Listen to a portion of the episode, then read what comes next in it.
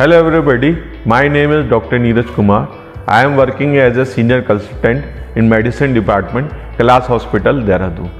Today we will discuss on diabetes. Now the question arises, what are the causes of diabetes? So diabetes is a disorder that is caused by some risk factor. The first of all risk factor is the family history. The person who have a positive family history means either of the parents of the subject is diabetic, then the patient is having a high risk for developing the diabetes. Second cause or risk factor for developing diabetes is the overweight.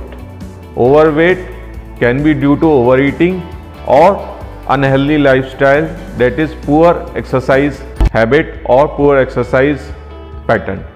So these are the some risk factor.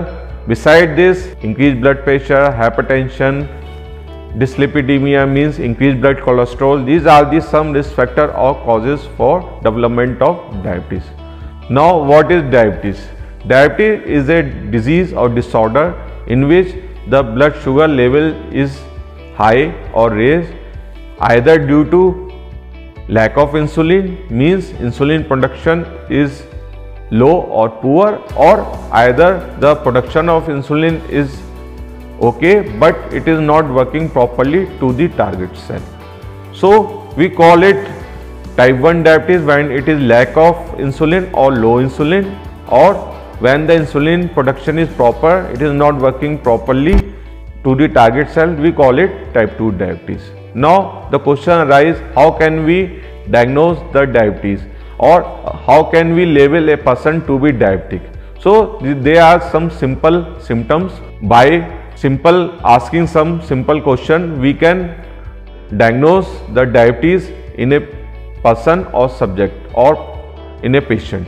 So what are the symptoms for diabetes? The symptoms of diabetes are: number 1, increased thirst; number 2, increased hunger and frequent urination. Beside this, loss of weight, fatigue, poor wound healing, frequent urine infection. These are the some symptoms of the diabetes. Along with these symptoms of the diabetes, if on testing the blood sugar, if fasting blood sugar is more than or equal to 126 milligram per deciliter, and PP sugar, we call it postprandial blood sugar, that is done after 2 hours after breakfast, that comes to be more than or equal to 200 milligram per deciliter, and one test that is glycosylated hemoglobin, that comes to be 6.5, equal to 6.5 or more than 6.5, then we label that subject or person to be diabetic.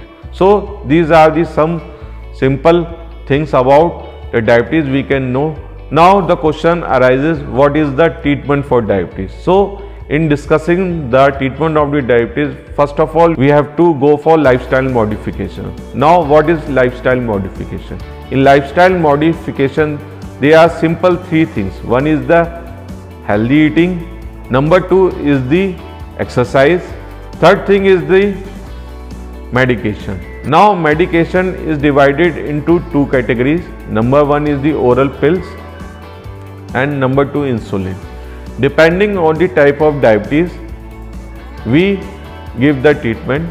If it is type 1 diabetes, then we only go for insulin, because as already discussed, type 1 diabetes is caused by the low or lack of insulin production. So insulin is the only treatment for type 1 diabetes, and in type 2 diabetes, we go for first of all oral medication, which act on different type of cells, indirectly acting on the beta cells and help in release of insulin, that help in control of blood sugar. And if it is not controlled by the oral medication, then we go for insulin in the treatment of type 2 diabetics. So these are the some points to learn about the diabetes and to know about the diabetes. Thanks.